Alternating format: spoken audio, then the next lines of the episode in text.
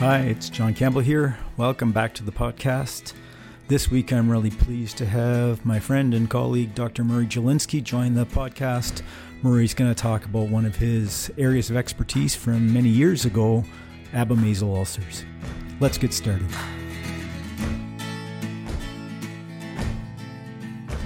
Welcome to the podcast, Murray. It's great to have you here today. And maybe we'll start by having you introduce yourself and tell us a little bit about your background and your research areas, what you do at the U of S here. Okay, thanks, John. It's been a pleasure to be invited back or to be invited to talk about abomasal ulcers. It's uh, one of those areas of research that I started oh many many years ago, 30 years ago, and and uh, and I'll get into it. I'm I'm actually rekindled some interest in ulcers more recently, so we'll talk about that in a moment. So, real briefly, uh, I graduated from the vet school in Saskatoon in 1985. Shortly thereafter, I started my own mixed animal practice in Moosomin, Saskatchewan, right along the Manitoba Saskatchewan border. Was there for seven years, and it was actually during that time that I became intrigued, I guess would be the word, with with the calves dying of ulcers. You know, the typical case of calf is doing great, found dead on pasture you know, this belief it's always my best calf. The producers, oh, was always their best calf that seemed to die. It always seemed to be, had to be a, you know, a, a bull calf or, or castrated calf, but a male no matter what. And so I was always intrigued by that. So I came back in, in 1992 to the vet school in Saskatoon again and started doing my master's degree. And John, you were one of my supervisors at that time and uh, looked at the epidemiology of abomasal ulcers. That is, you know, when does it occur? Who does it affect? Uh, potentially, why do they occur? And what can we do to prevent them? So, and then from then, I kind of I took a big change in my career. I joined the pharmaceutical industry way back when with Hoechst Roussel Vet. I did drug registrations, did that for a number of years, and then joined a small biotech company here in Saskatoon called BioStar, where we're looking on looking at some pretty innovative vaccines where you could actually vaccinate an animal to castrate it. So did that for a number of years and and that company was bought out by another company called MetaMorphix, and I became the general manager of that. So I spent quite a few years in the pharmaceutical industry, and then, boy, time goes by, Dr. Campbell. It's been almost 20 years that I've been back at the vet school as the Alberta Beef Chair. Uh, so my most of my research is is focused on the feedlot, all on beef cattle. Uh, and one of the things I guess you and I did uh, as soon as I joined, John, we started looking at, you know, the, one of the timely topics is the shortage of, of food animal practitioners. And, you know, we were looking at that many years ago, and, and I don't think we solved that one. And it's, it's probably gotten worse, but uh, you know, we were looking at that before anybody else found it of interest. So, so did that. Then more after that, I got quite involved in looking at a bacteria called Mycoplasma bovis, and and Mycoplasma is very common in feedlot cattle. It causes chronic pneumonia and arthritis. We'll see it in beef calves and particularly dairy calves as well. Uh, but it's really a, a feedlot disease. So I've spent most of my career at the vet school here looking at, at mycoplasmas.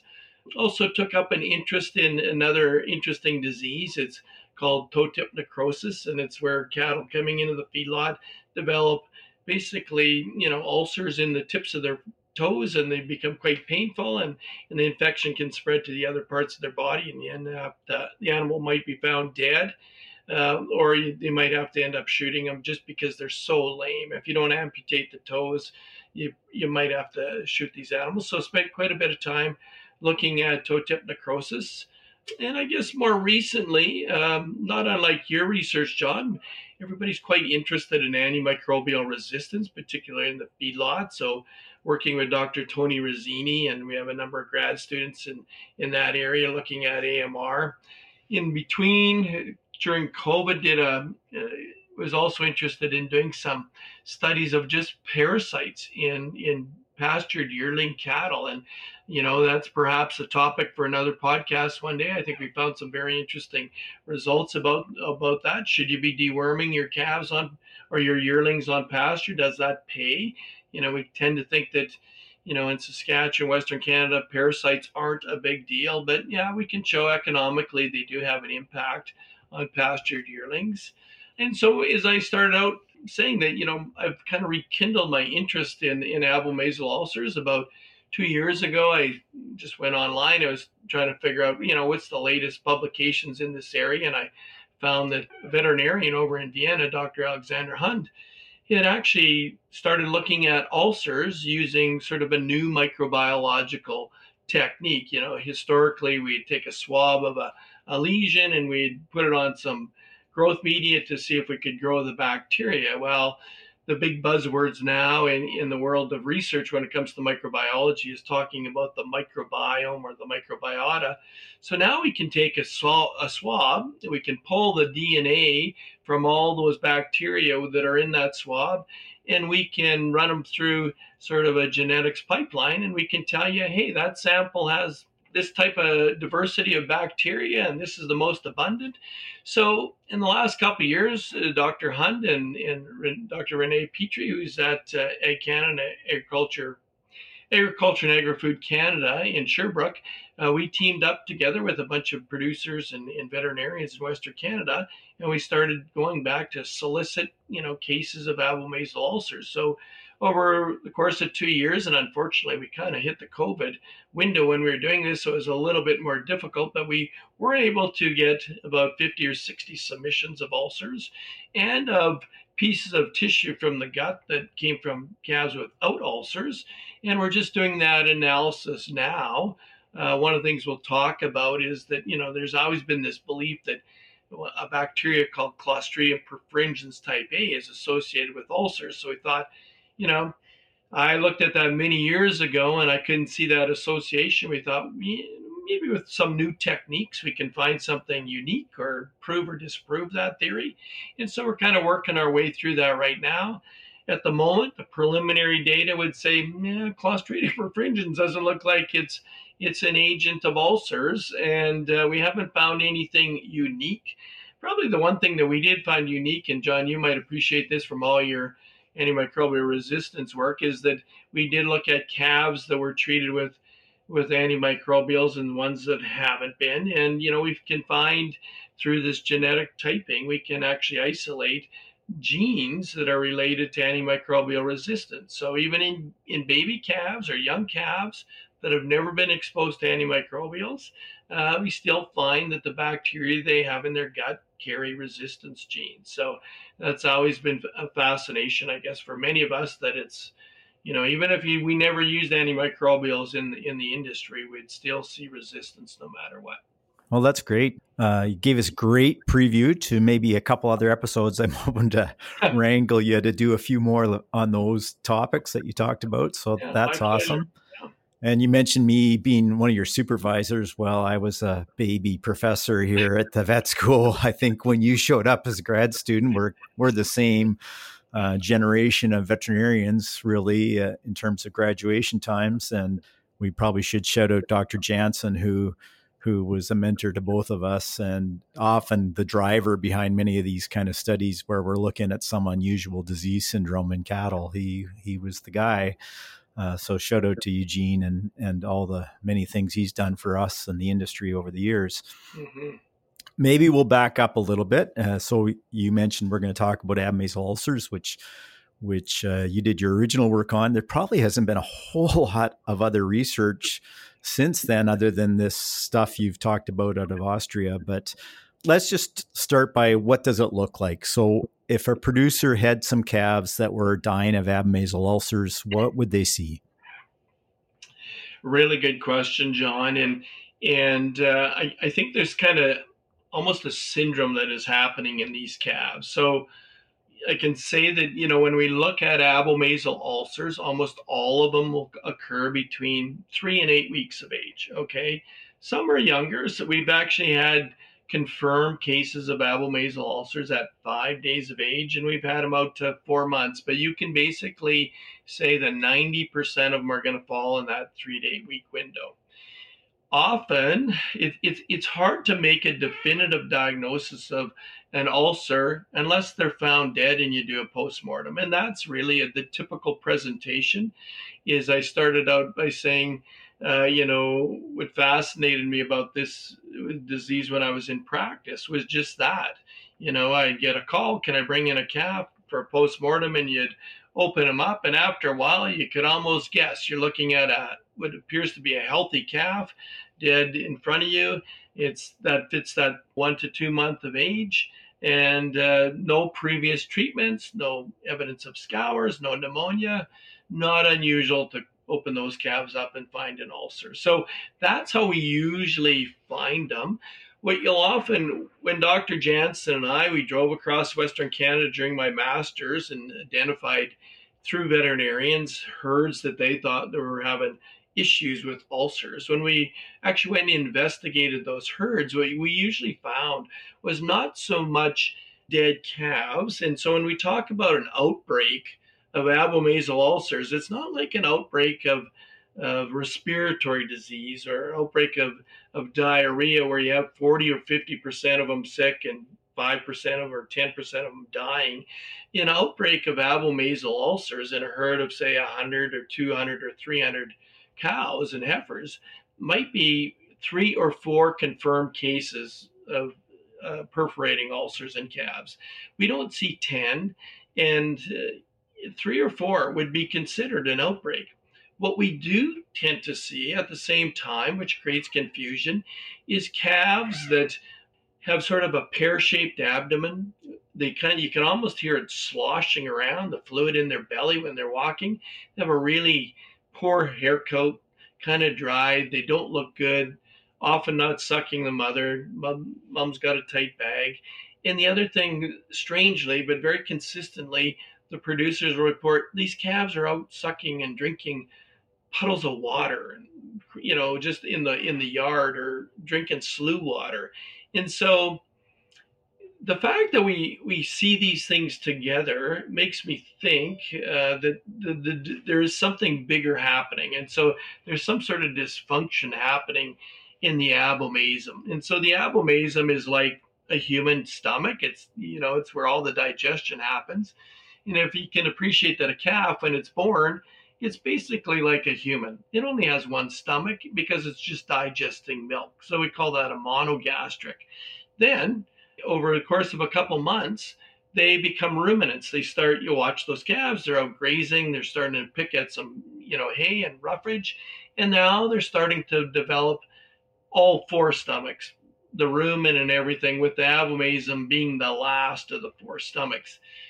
This is quite important actually because the timing of these ulcers at three to eight weeks of age fits perfectly when they're transitioning from being a monogastric, basically living off milk, to now living off mum and also things that they can eat from their environment. I don't think that's just by coincidence that we're seeing ulcers there at that time. It's probably all related.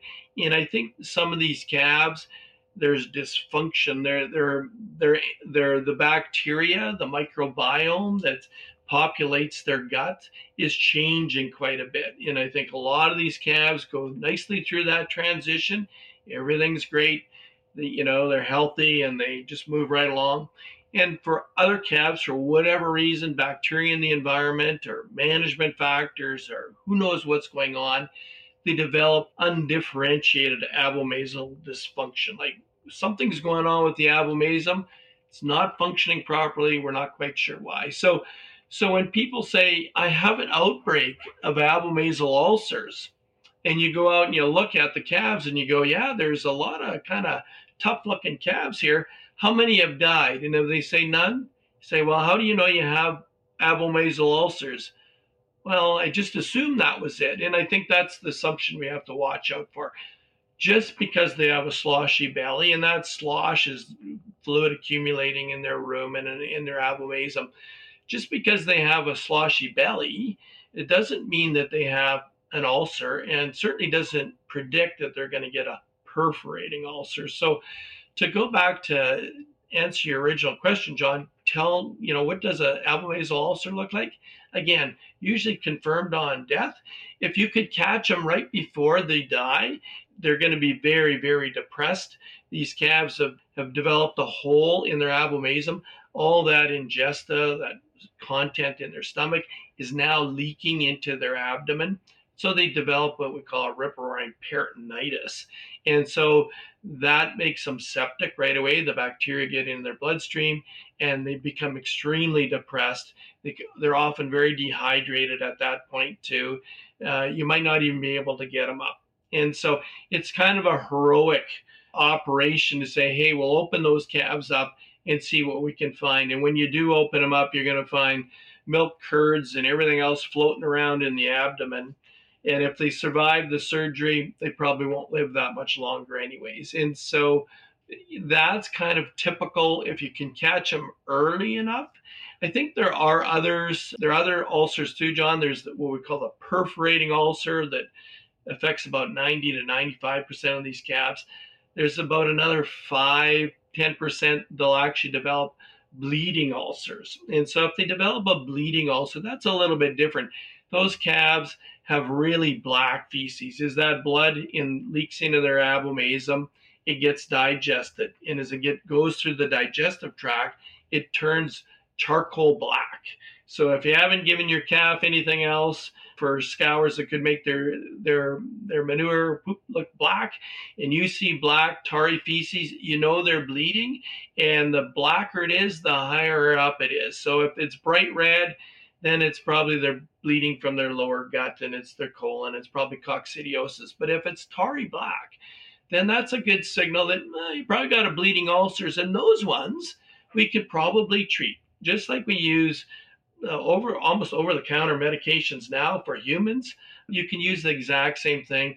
They're basically the medications are aimed at stopping acid production because essentially what we're talking about when we calf gets an ulcer they're they're digesting their own lining of their intestine that's what's going on and so if you can stop that acid production you allow that ulcer to heal if it's a bleeding ulcer they'll probably get over that so antimicrobials to cover for an infection and something to stop acid production. So two different scenarios, but that's kind of that's kind of what you're going to see.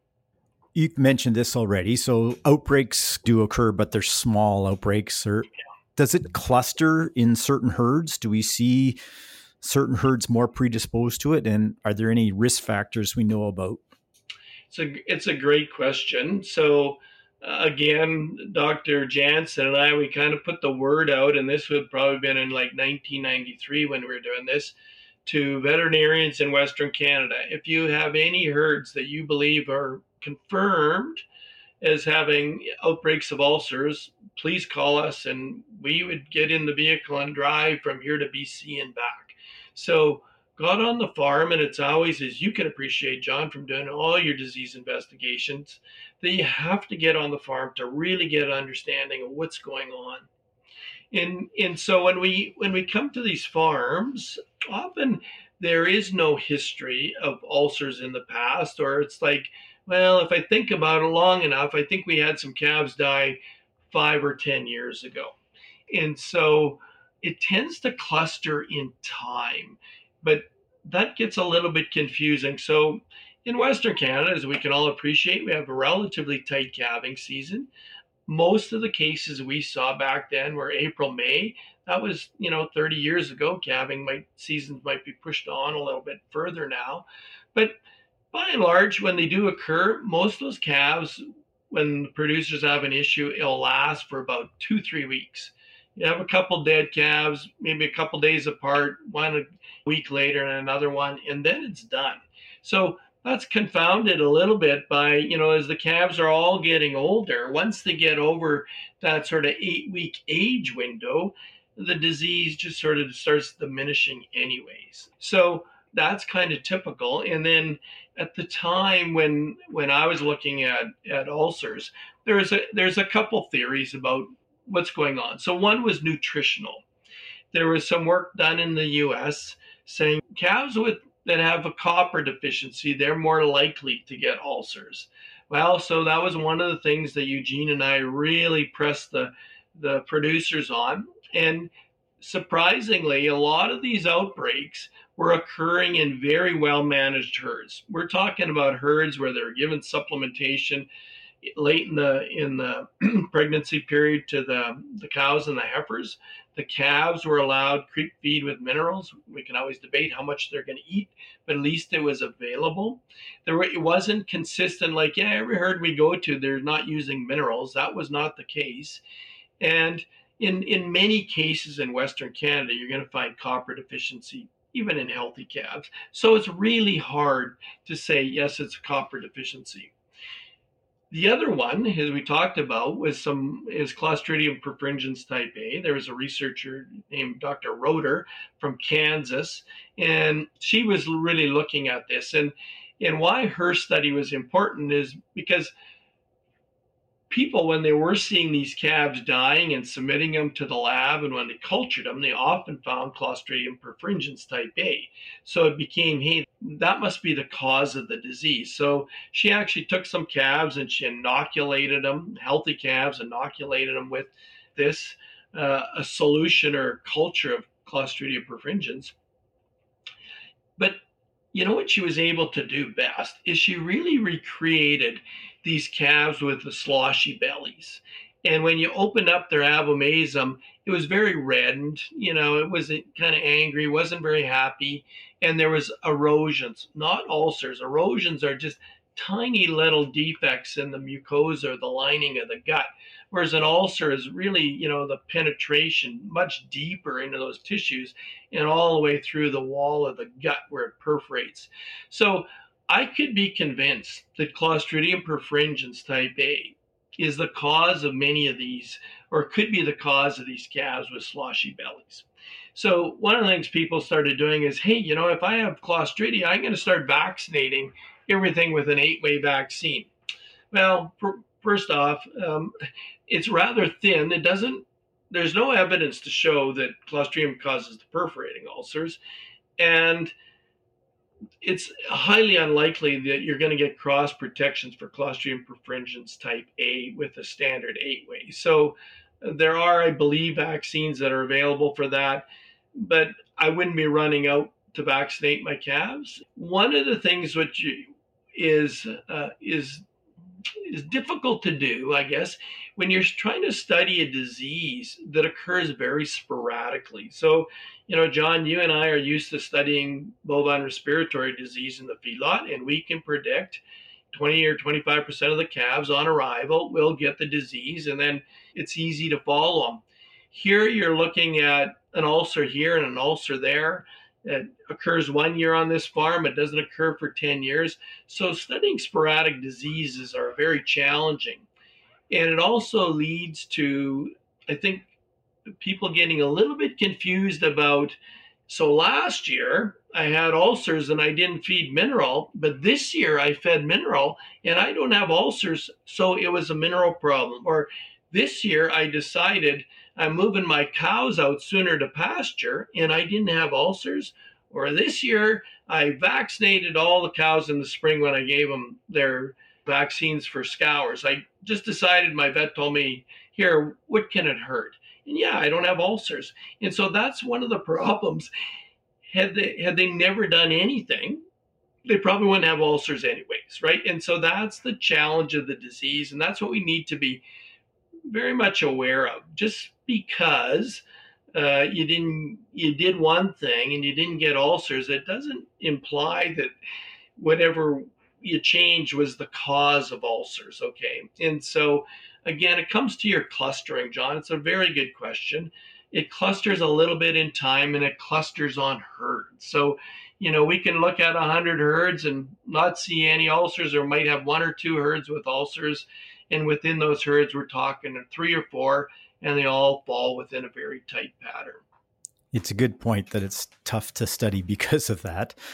We should mention that the clostridial vaccines are one of those core vaccines that we do want to vaccinate our calves for, but in Canada, we don't have a Clostridium perfringens type A vaccine. I believe they have one in the US and maybe in Australia and New Zealand. They have some there too. And we've had veterinarians import them for herds where they thought they might be having a perfringens type A problem. I actually just saw a postmortem report from PDS, older calves. I think these were almost grass cattle that were dying suddenly that looked like perfringens type A, and they did have abomasal inflammation, and uh, a couple of them had ulcers, but these were much older calves, not the same syndrome at all. Yeah. So it does cause that. And it's interesting that Clostridium organisms are kind of one of those things where if the microbiome gets messed up, they tend to proliferate. So maybe they're the secondary factor and not the primary factor. There's something else going on ahead of them too. Who knows? But but it's very interesting, and certainly it was a common theory at the time, and still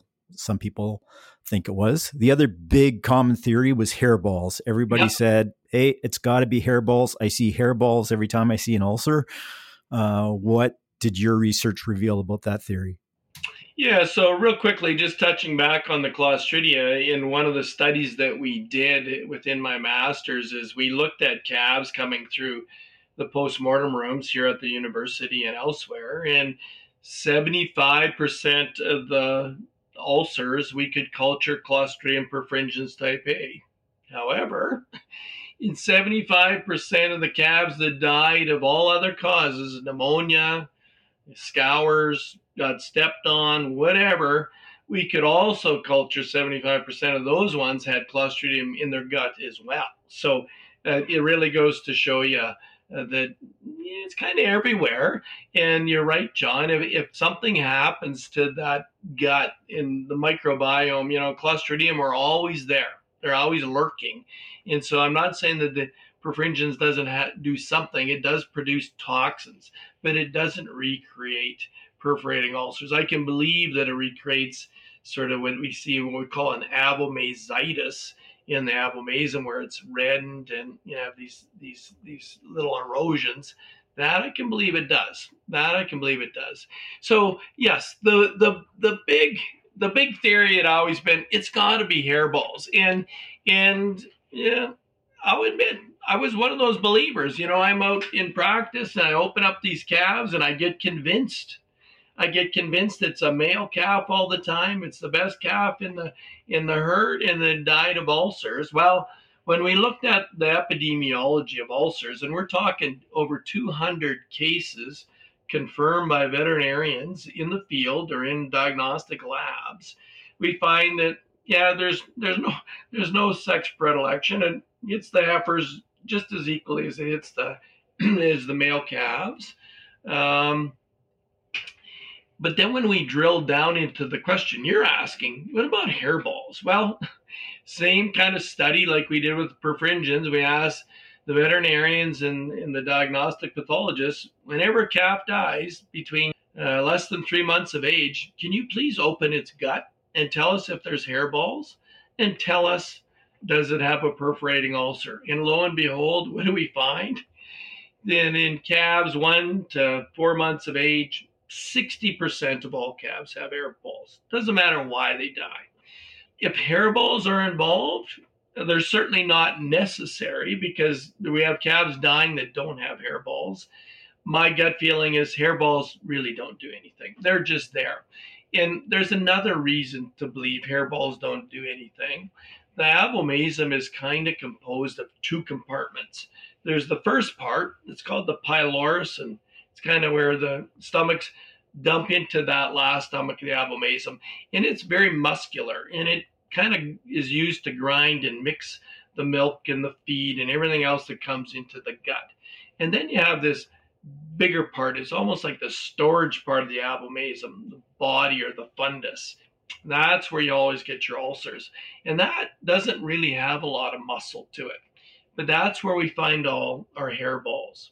So it's very hard to conceive that a hairball is irritating the lining of that gut so much that it's actually worn a hole in it. That's the theory. Well, if that was to happen, that would probably happen in the pylorus. And we do know that in veal calves, particularly a lot of research out of out of Europe, that if they feed veal calves roughage, so if they're just on a you know pellets and that, they don't tend to get much for erosions and small little ulcers. But as soon as they feed them roughage, then they'll start seeing an increase in ulcers, and they all occur in the pylorus. And so there is probably something to do with that fibrous material being compressed in these strong muscular contractions are eroding part of the mucosa, parts of the mucosa. But that is a very, very different scenario than our than our beef calves, where we see a single ulcer, the size of a dime, and it perforates through that at the the body of the, the abomasum. And so it really doesn't make sense sort of mechanically john how a hairball would erode it just doesn't it doesn't fit any of the data whatsoever so i'm not a big fan of the hairball theory i think like I say, 60% of all calves have hairballs. That's why not, right? They go and they're licking mom's bag and there's hair on her bag and then they're grooming themselves. And so they develop hairballs. No big deal. So you ruled out hairballs, you ruled out copper, pretty well ruled out Clostridium perfringens. At the end of the day, what did you think is the most likely cause of abomasal ulcers after all your research? Yeah. So there is some frustration when you take on a research project and, and you can rule things out, but you, you don't come to a definitive cause. So I think we left it, the research at that time is it's probably has something to do with a, sort of a vascular incident happening in that body of the abomasum. And what do I mean by that? So, as I indicated earlier, the abomasum it is constantly producing acid, hydrochloric acid, and that's critical for digestion of food. It also produces a lot of enzymes called pepsinogen that digest proteins. So you can imagine that if you have any any change in sort of the, the lining of that abomasum where you start getting a bit of an erosion and the acid starts digesting that wall and then the enzymes come in that are set up to digest proteins you're basically when they use the word auto digesting yourself you're actually eating yourself in a way from the inside that's protected in, in most of us uh, that don't have ulcers. We all produce sort of a lining of mucus that coats that, that mucosa and it keeps the acid away.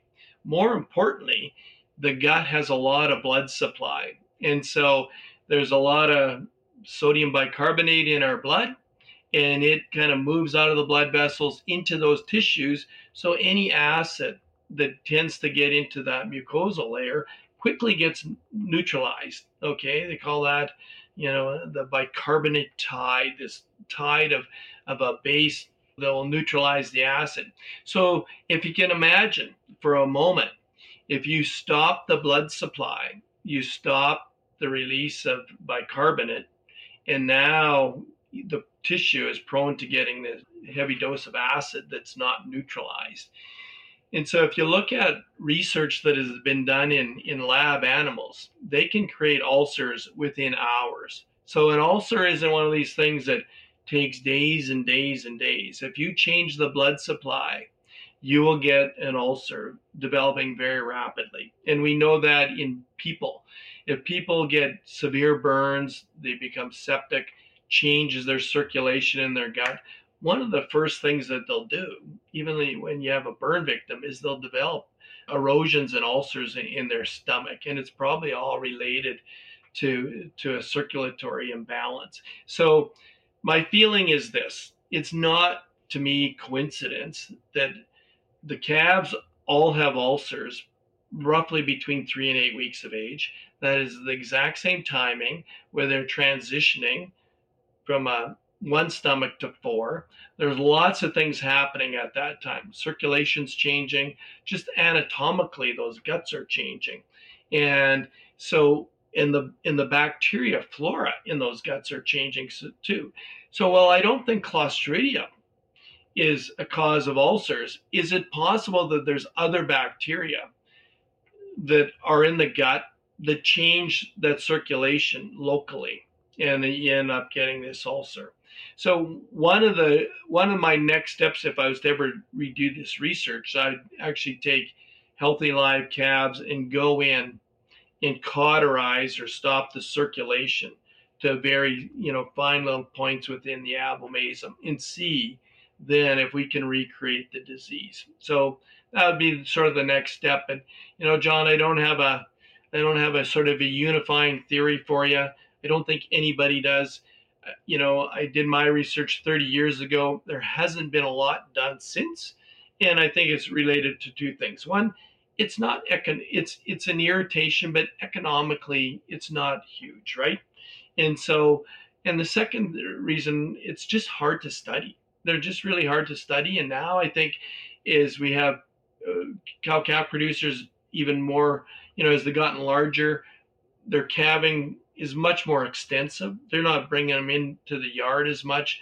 They're out on on pasture. And let's face it, if a calf dies out there, it's probably not going to get postmortem. They're probably not going to get postmortem in time. So you could probably talk to producers and say, "Oh, I've been doing this for 30, 40 years. We used to have abomasal ulcers, and we don't anymore." Eh, it's a, it's it's probably a case you do, but you you just by the time you find them, they're you know the coyotes have gotten to them, and who knows why they died. You go, oh, probably had pneumonia, right? Who knows why it died? So I think it's still out there. It's not economically huge, but it is an irritant when you do see these healthy calves. You think you've gotten them through the toughest part of their life, the first couple weeks. They're growing, they're healthy, they're out with mom, paired up on pasture, doing great, and then found dead. So it is frustrating. So, if a producer did think they had some calves that were dying of ulcers, they had young, good-looking calves are dying suddenly. What what would you suggest that they do first? I, I think that the most important thing is to get a post-mortem. Do you know 100% sure it died of an abomasal ulcer? So if it died of a perforating ulcer, take some comfort in that. You're not going to see many more of them and you're probably not going to get them again next year. So the problem if you don't get a diagnosis, you just assume that's why it died, and then it turns out it died of pneumonia, and you didn't really appreciate that. And now you have other calves dying of pneumonia, and now all of a sudden there's something I could have done. I could have went through and treated all the calves, or I could have increased my surveillance on them. there's lots of things you could have done to prevent some other disease, right? But you misinterpreted it being a, a an abomasal ulcer. So I think sudden death on pasture, you know, is that a clostridial disease? You know, a black leg thing? Who knows what's going on? It sudden death is probably always worth investigating because you don't know is that the tip of the iceberg for uh, an outbreak is something that you could actually manage. So not yeah. too not too worried about oh we have a diagnosis of an a perforating ulcer. In a way that's probably your best outcome right? Uh, it's something you, you have a definitive diagnosis other than you know i opened it up vet couldn't see anything. We sent off tissues. We spent 300 bucks and we still don't know why the calf died. That's ultimate frustration. The nice thing with a perforating ulcer even a producer not not saying that in a condescending way but producers that have opened up calves before and sort of have a sense of the anatomy, they could go, yeah, I I found that ulcer. I could put my finger right through the hole in its in its its gut. I know what that was, right? So yeah. Uh, that's good advice. Thanks, Murray. Uh, that's great summary of that research, and it was many years ago, but I think it's still useful for our audience, and I really appreciate you doing this. I'm sure I'm going to try to recruit you back for another one this summer at some point. So uh, thanks again. Yeah, enjoyed it, John. Okay, thank you. All right, thank you. That's our show for this week. Thanks to all of you for listening, and thanks as always to our sponsors, the Alberta Beef Producers and the Beef Cattle Research Council. Take care till next time.